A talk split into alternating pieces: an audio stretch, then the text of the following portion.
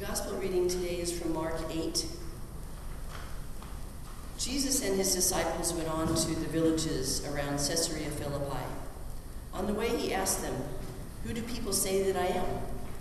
They replied, Some say John the Baptist, others say Elijah, and still others one of the prophets. But what about you? He asked. Who do you say I am? Peter answered, You are the Messiah. Jesus warned them not to tell anyone about him. He then began to preach them, teach them that the Son of Man must suffer many things and be rejected by the elders, the chief priests, and the teachers of the law, and that he must be killed and after three days rise again. He spoke plainly about this, and Peter took him aside and began to rebuke him. But when Jesus turned and looked at his disciples, he rebuked Peter. Get behind me, Satan, he said. You do not have in mind the concerns of God, but merely human concerns. Then he called the crowd to him along with his disciples and said, Whoever wants to be my disciple must deny themselves and take up their cross and follow me. For whoever wants to save their life will lose it, but whoever loses their life for me and for the gospel will save it. What good is it for someone to gain the whole world, yet forfeit their soul? Or what can anyone give in exchange for their soul? If anyone is ashamed of me and my words in this adulterous and sinful generation, the Son of Man will be ashamed of them when he comes in his Father's glory with the holy angels. The Gospel of Jesus Christ. Thanks, Thanks be to God.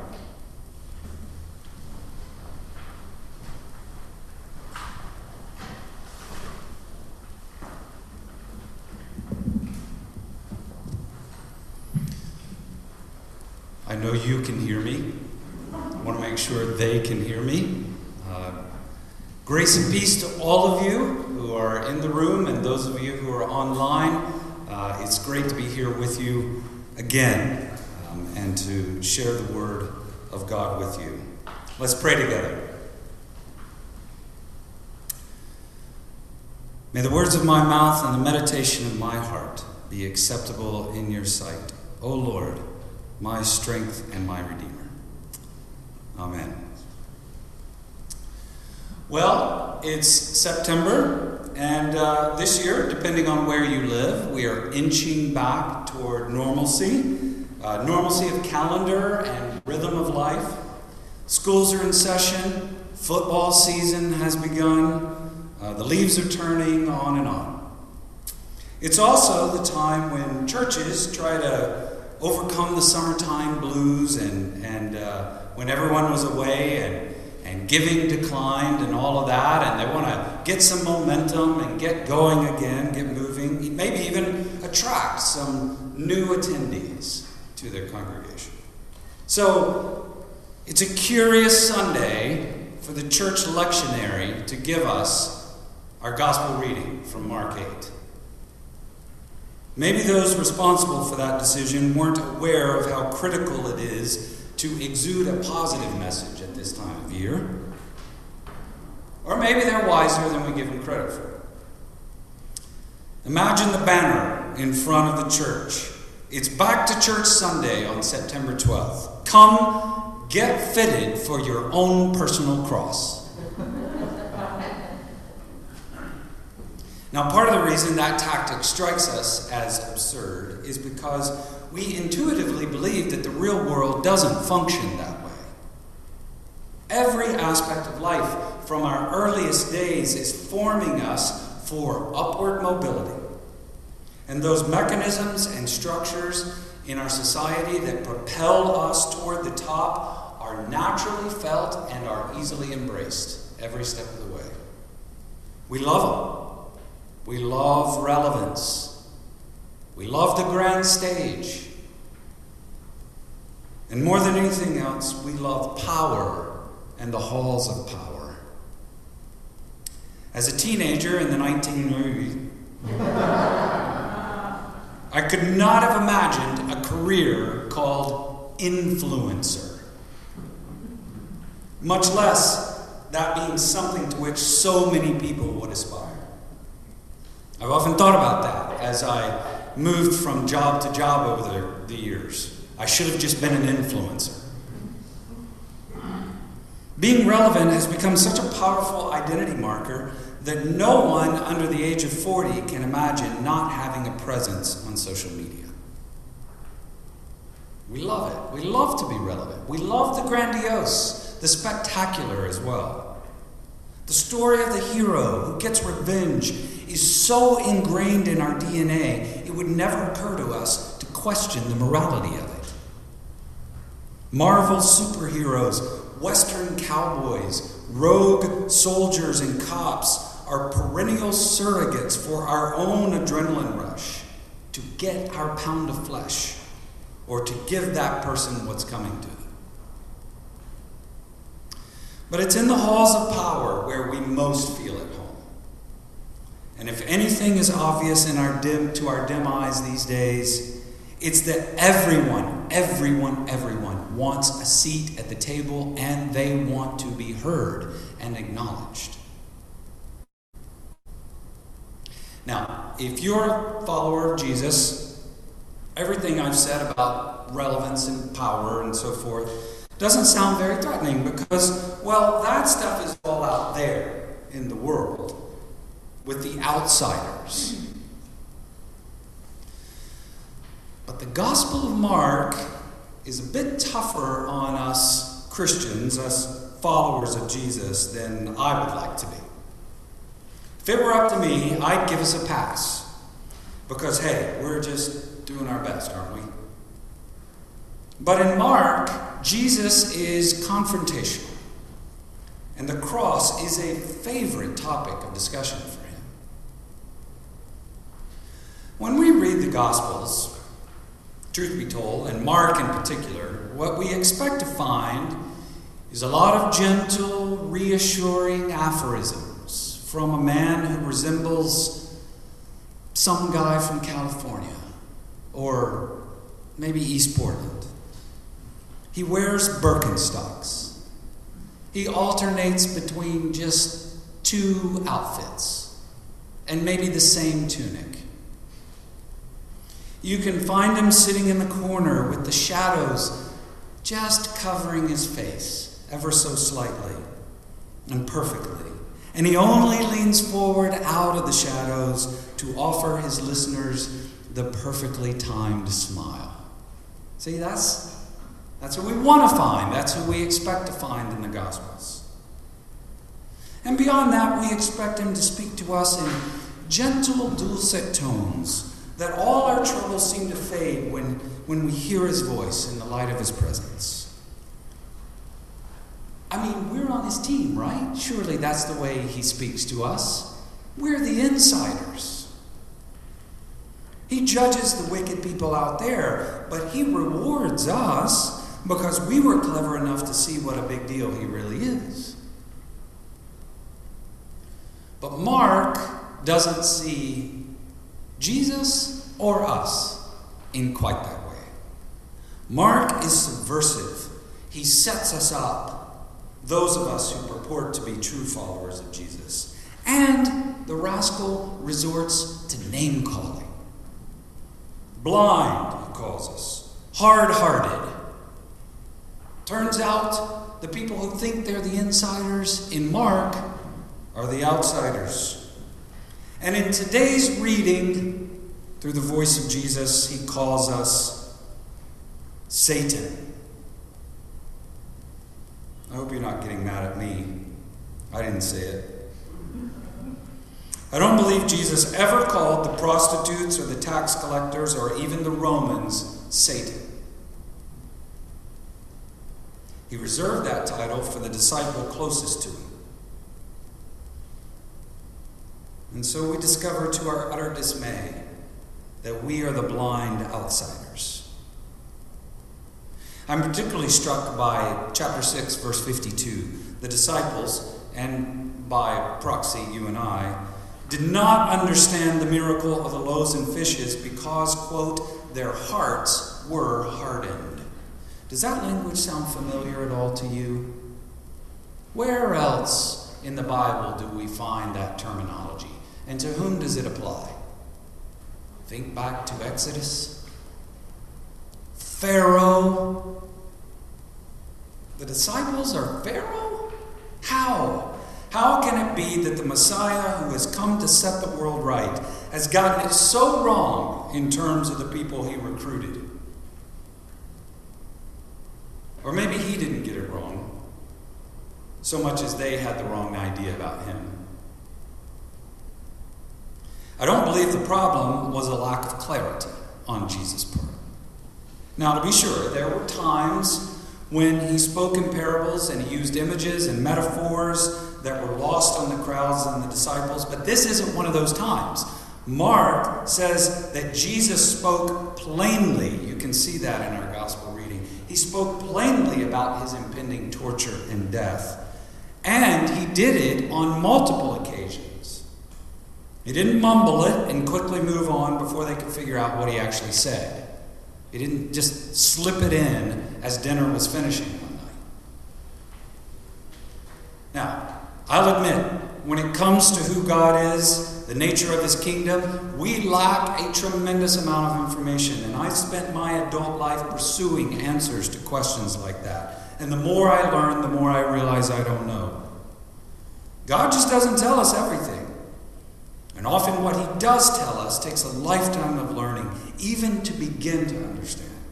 But about this, this concrete reality of the cross, this isn't fuzzy at all.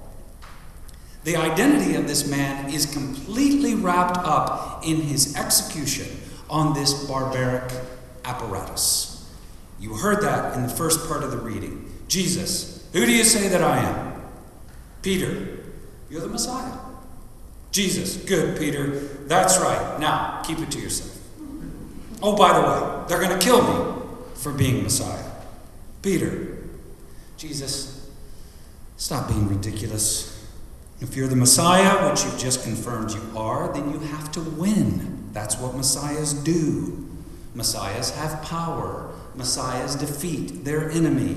And the Romans don't understand this roll over and play dead approach that you've got going on. They only understand the sharp side of a blade. So, just practically speaking, Jesus, because this is the way the world works, if you want to be Messiah, you're just going to have to put your enemies to the sword. I can't even believe I'm having to explain this to you. But I did pull you aside so you wouldn't get embarrassed around the guys and especially the women who are following us. Jesus. Satan. If that's what you think, you are not on God's side. You are his mortal enemy. Go away, Peter. Leave me. Get behind me, because if you try to stop me from getting fitted for my cross, you'll pay the price. Clear enough? I mean, here is the pinnacle of God's mission to save the world, and Jesus claims that the best way to get that done is to be humiliated and get slaughtered like a slave. I mean, just imagine being Peter for a moment. What a huge disappointment. To be called Satan and to have his hopes for a new kingdom dashed right then?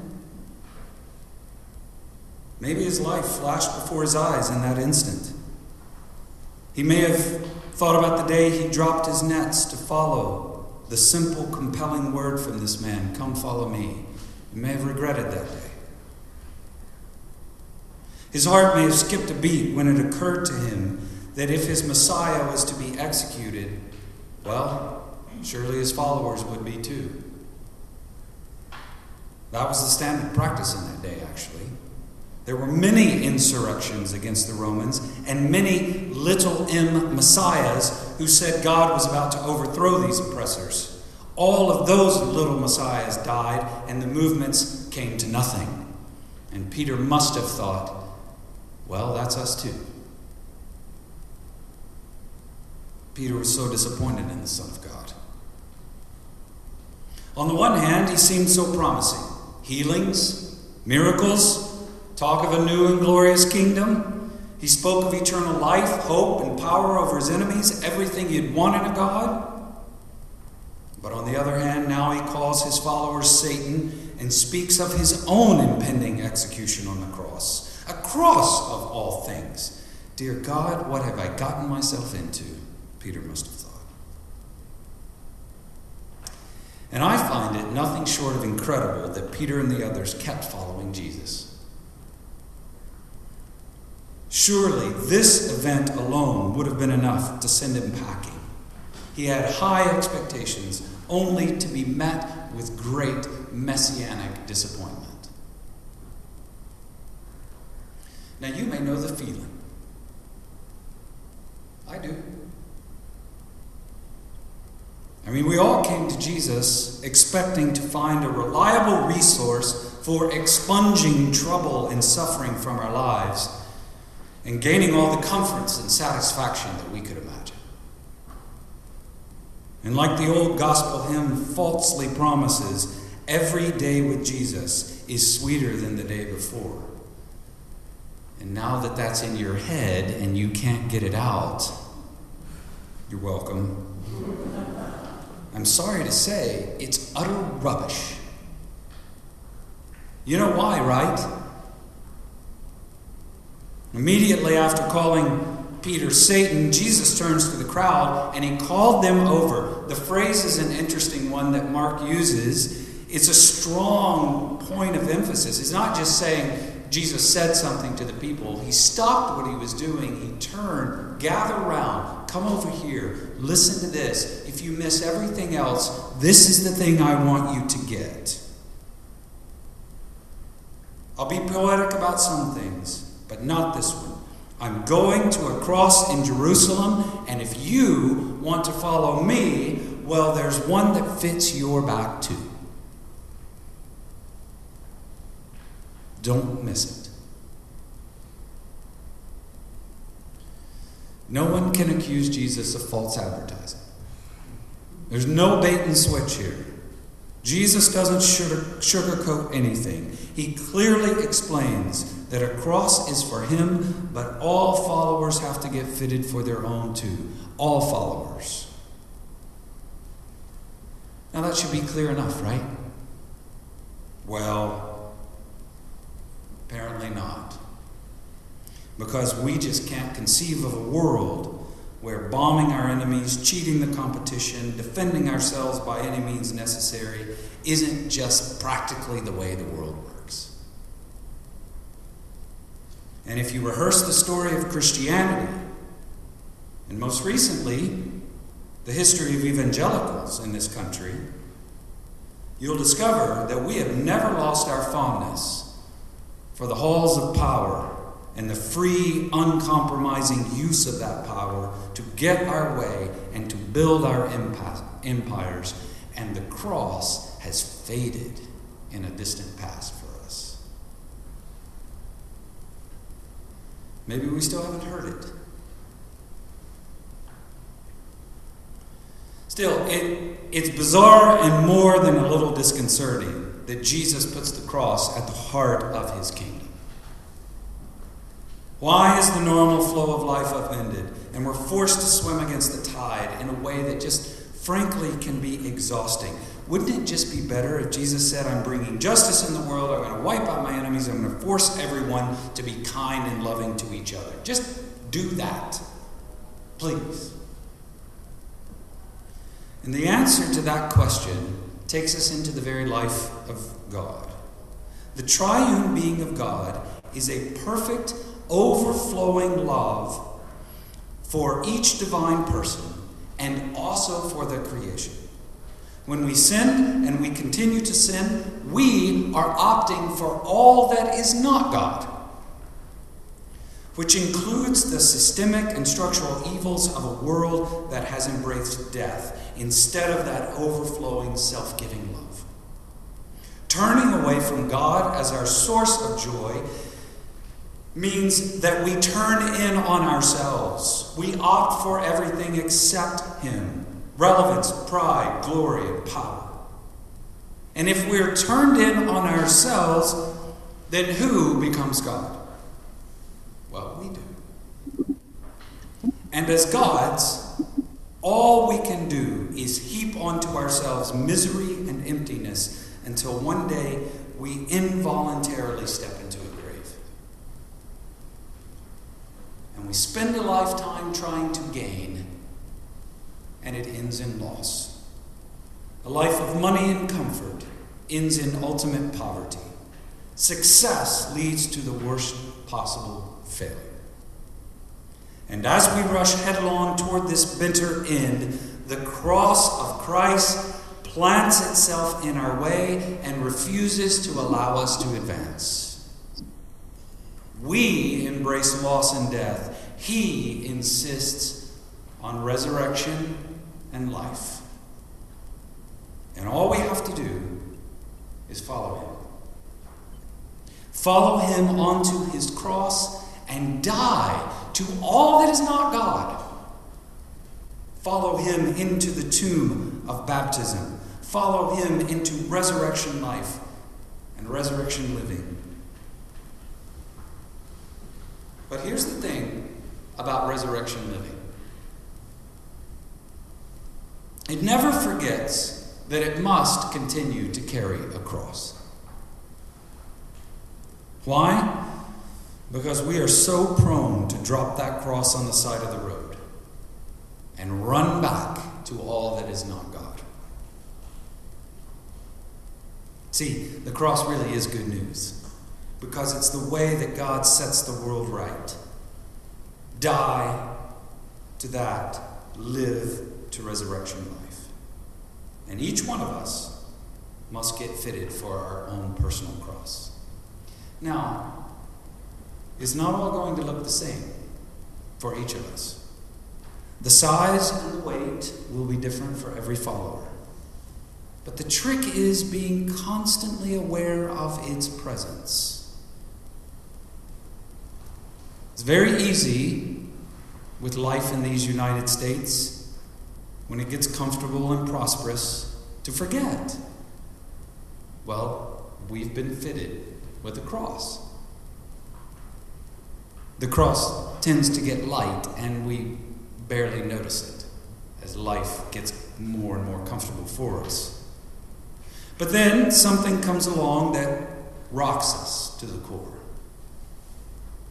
An envelope from your spouse's lawyer, a diagnosis that shouldn't be given to young people, a church or a pastor that disappoints you, even hurts you, a pandemic, a loss of job and income, a son or a daughter who strays from God and follows the spirit of this age. And when all that starts to happen, the cross on our back begins to materialize again. And we glance over our shoulder and we think, where did you come from? Lord, why have you done this to me? What did I do to deserve it? This isn't what you promised me. And we spiral, don't we? Grief, despair, anxiety, loss of joy all ensue. The surprise of the cross on our back is what gets us. But for some, it doesn't go that way. Have you ever read the book of Acts carefully. There's a verse that's always jumped out at me. Acts 5:41. They called the apostles in and had them flogged. Just kind of said it. Hey, they had them flogged. Big deal. Got beaten up, bloody mess, skin ripped apart. And they ordered them not to speak in the name of Jesus and let them go.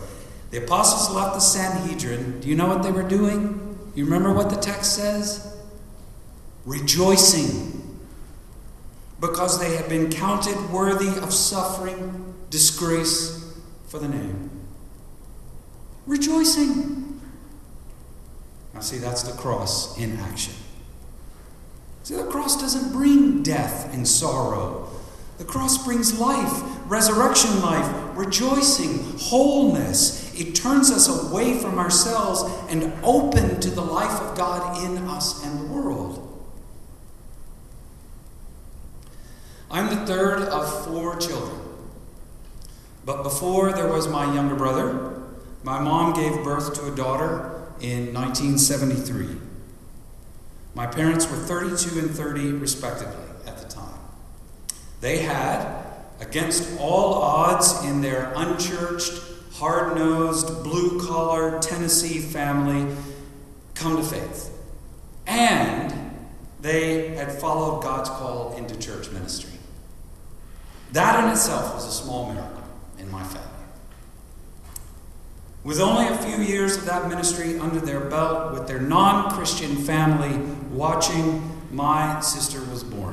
She had a lot of health issues from day one. But the doctor said if she makes it five days, we have every reason to believe she will pull through. She died on day five. I think there was something about that early cross for my parents that oriented them to the life they were about to have. There were many more times where the cross on their backs would feel heavy, but they were never caught off guard. Just a quick glance over the shoulder. Oh, yes, I remember you. Let's see what God does through all of this. And as the church and the world and their family watched, they plodded on in faith and joy and in ministry. I don't know of anyone in this world who laughs more than my parents do. They have no money, although they get by. Every day, my dad's mind slips away just a bit more as the dementia progresses. And strangely, as they near the end of their days, they realize that even though the cross has been felt, it's actually been pretty light. Getting fitted for your cross doesn't mean death ultimately for you. It means when death and darkness hinder your way, the cross reaches out and absorbs that death and darkness and brings instead resurrection life. So that no matter what we face, even if it's a flogging, we rejoice that we are in Christ. Thanks be to God. Amen.